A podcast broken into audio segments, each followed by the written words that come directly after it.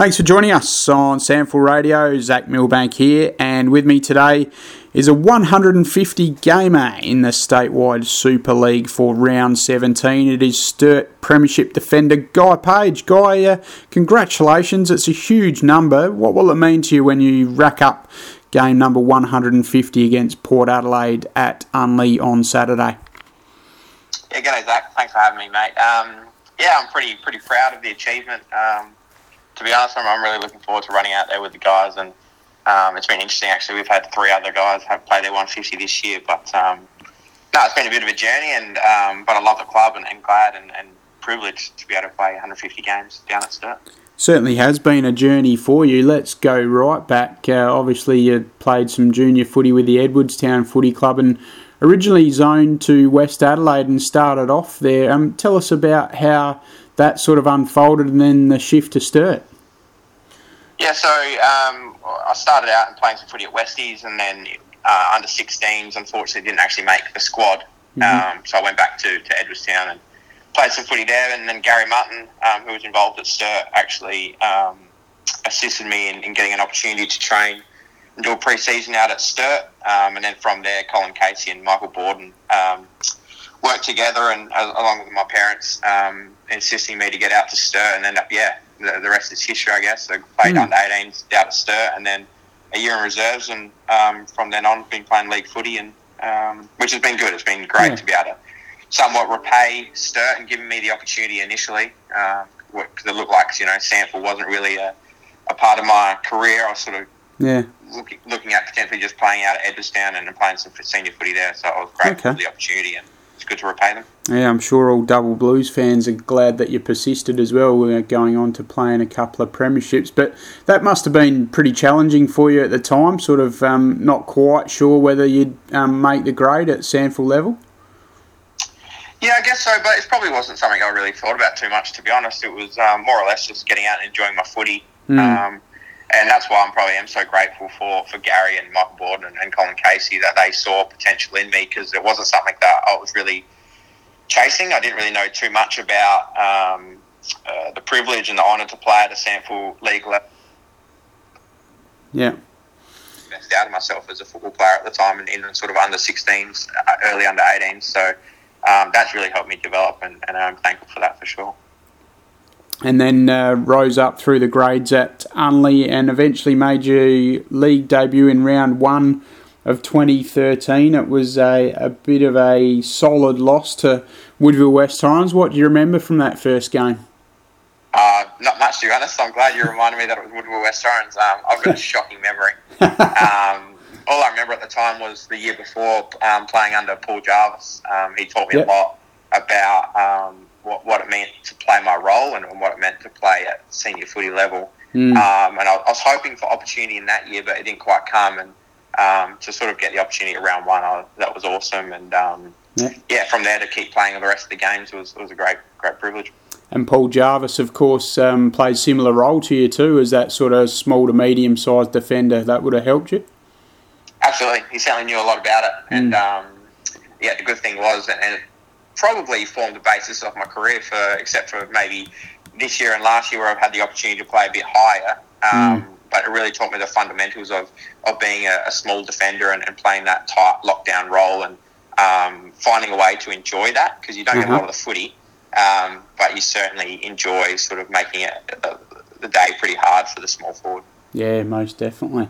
Uh, then uh, once you got that s- start in the league team, you certainly didn't relinquish it uh, with any ease because you went on to play uh, in excess of 120 consecutive league games, which is a remarkable run, guy. Um, you sort of look back on that and sort of pinch yourself that you did have such a good run at it, and if, and also, what was your secret to success with it?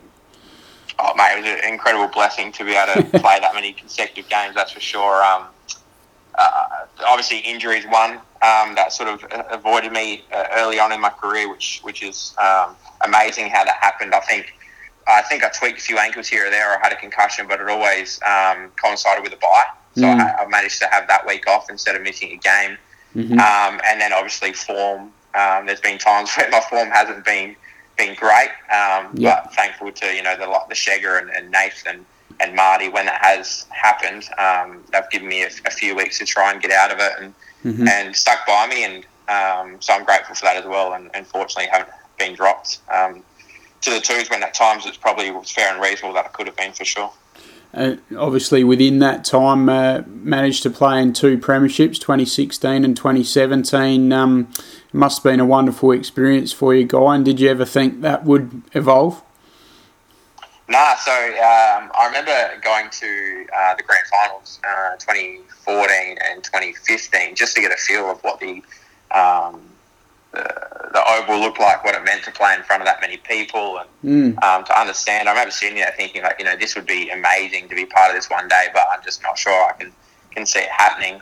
Um, and then sort of 2015 to see what Westies did um, and where they came from. Yeah. Um, to then go on to win the flag, it sort of that sparked something in me to be like, oh, there is there is potential here that we can be a part of something special. And even going throughout 2016, we were a good side, mm. um, but I don't think we got much recognition for being uh, a great side. Um, mm-hmm. So then to progress through that was it was the dreams come through from winning finals to beating outstanding Crows teams with you know Nathan Van Berlo and those the likes of those players, yeah. beating them, and then yeah, managing to beat Eagles despite not beating them throughout the whole year was um, was amazing. And then I think from there there was a belief in our group that we mm-hmm. were a great team. Mm-hmm. Um, we didn't have.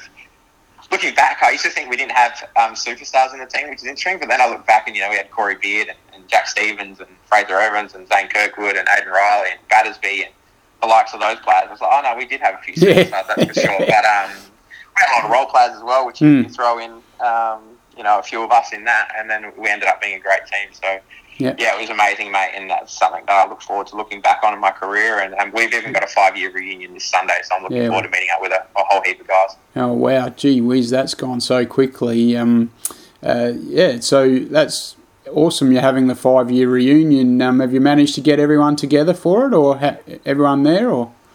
Yeah, pretty well. I think the majority of the guys are coming, but unfortunately, given um, the, the, restrictions that we live in currently, yeah. there's a few guys interstate. Mm-hmm. Um, uh, that can't come over. But um, I guess yeah. that's a good thing. We, we've won it, so there'll be five year, ten year, fifteen yeah. year reunions and things like that. So we'll be meeting up for sure. Uh, terrific. terrific. Um, then obviously next year you'll have one for the 2017 grand final um, against Port Adelaide, the one pointer. Uh, out of the two, um, do you have a favourite? And also, what would probably be your favourite memory from either of them?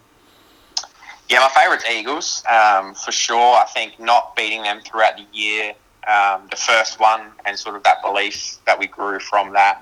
Mm. Um, I played better in the Eagles one, I think, um, and we had a chance to uh, sort of enjoy it a bit more in the towards the back end of the game. Mm. Mm. The the Port game was obviously pretty stressful, and, and they came home with a wet sail and um, but yeah, sort of Jake Neade in that first quarter, to be honest, in that Port game, um, still gives me nightmares. He was on fire.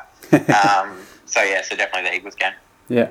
And um, obviously, uh, after you played in those two flags, um, some injury struck you uh, in 2019 for the first time. And it must have been really challenging for you, Guy, as we touched on that amazing run of consecutive matches. But then you broke your fibula and uh, also had uh, well, probably ahead of the game uh, with the buzzword uh, these days in AFL circles, the syndesmosis with your ankle as well. Um, tell us about how challenging all of that was.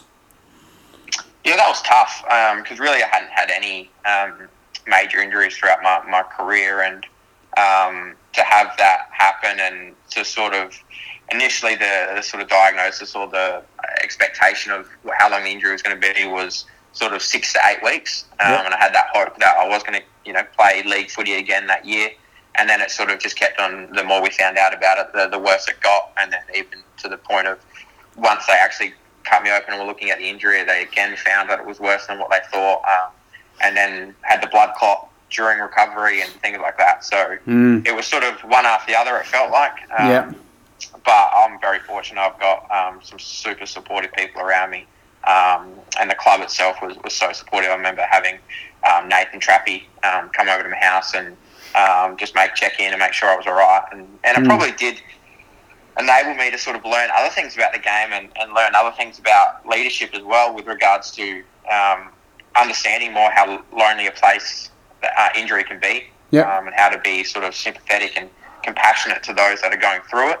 Mm, Um, mm. And it also gave me a great opportunity to understand from a coaching perspective because I, I sat alongside um, Nathan um, and Trappy and, and that during the, the games to sort of see what they see from the box. Yep. Um, and it gave me a great opportunity to sort of use that time instead to um, help lead and teach some of the younger guys coming through, which I thoroughly enjoyed. So, Mhm. whilst it was tough not to be out there and playing, and that's what I love to do, that's why you do pre-season, that's why you sort of go out there. It was it did see, uh, help me to see another side of the game, which Mm. is you know the tough, really tough side of, of injuries because they happen.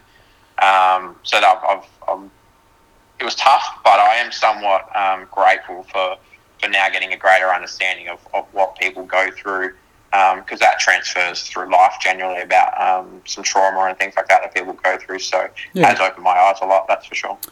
Coaching side of it, does that interest you, having spent that time um, off the park? Yeah, it does. I've still got um, obviously a lot to learn, um, but I, I get very excited about um, looking into to football and um, different game plans and, and how to sort of uh, mitigate other sides and um, how to get the best out of um, our team. So that's think something that I'm interested in looking at um, in the future for sure. And, and um, it's been great being able to chat with Marty about what he sees and how he looks at the game and things like that. So I'm learning a lot. That's for sure.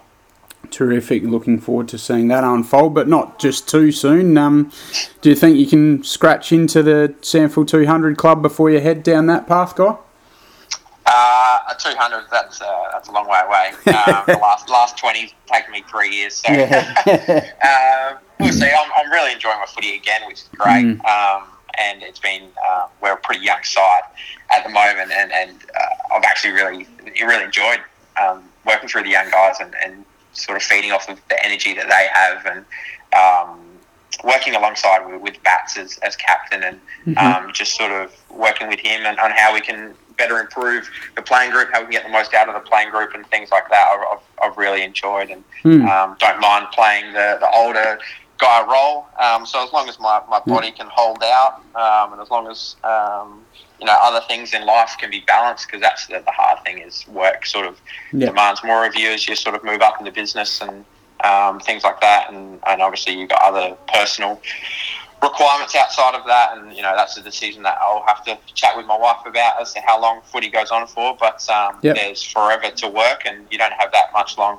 uh, that very long time to sort of play footy. So Yeah. as long as I can sort of keep running around and keep contributing to the team, I, I hope to do that. So if I get to 200, that'd be amazing. But Yeah. that's pretty far away. yeah, we'll see. Um, you touched on the work side of things for you and the increasing demand. So, just for the listeners' benefit, uh, tell us what you do outside of footy, guy.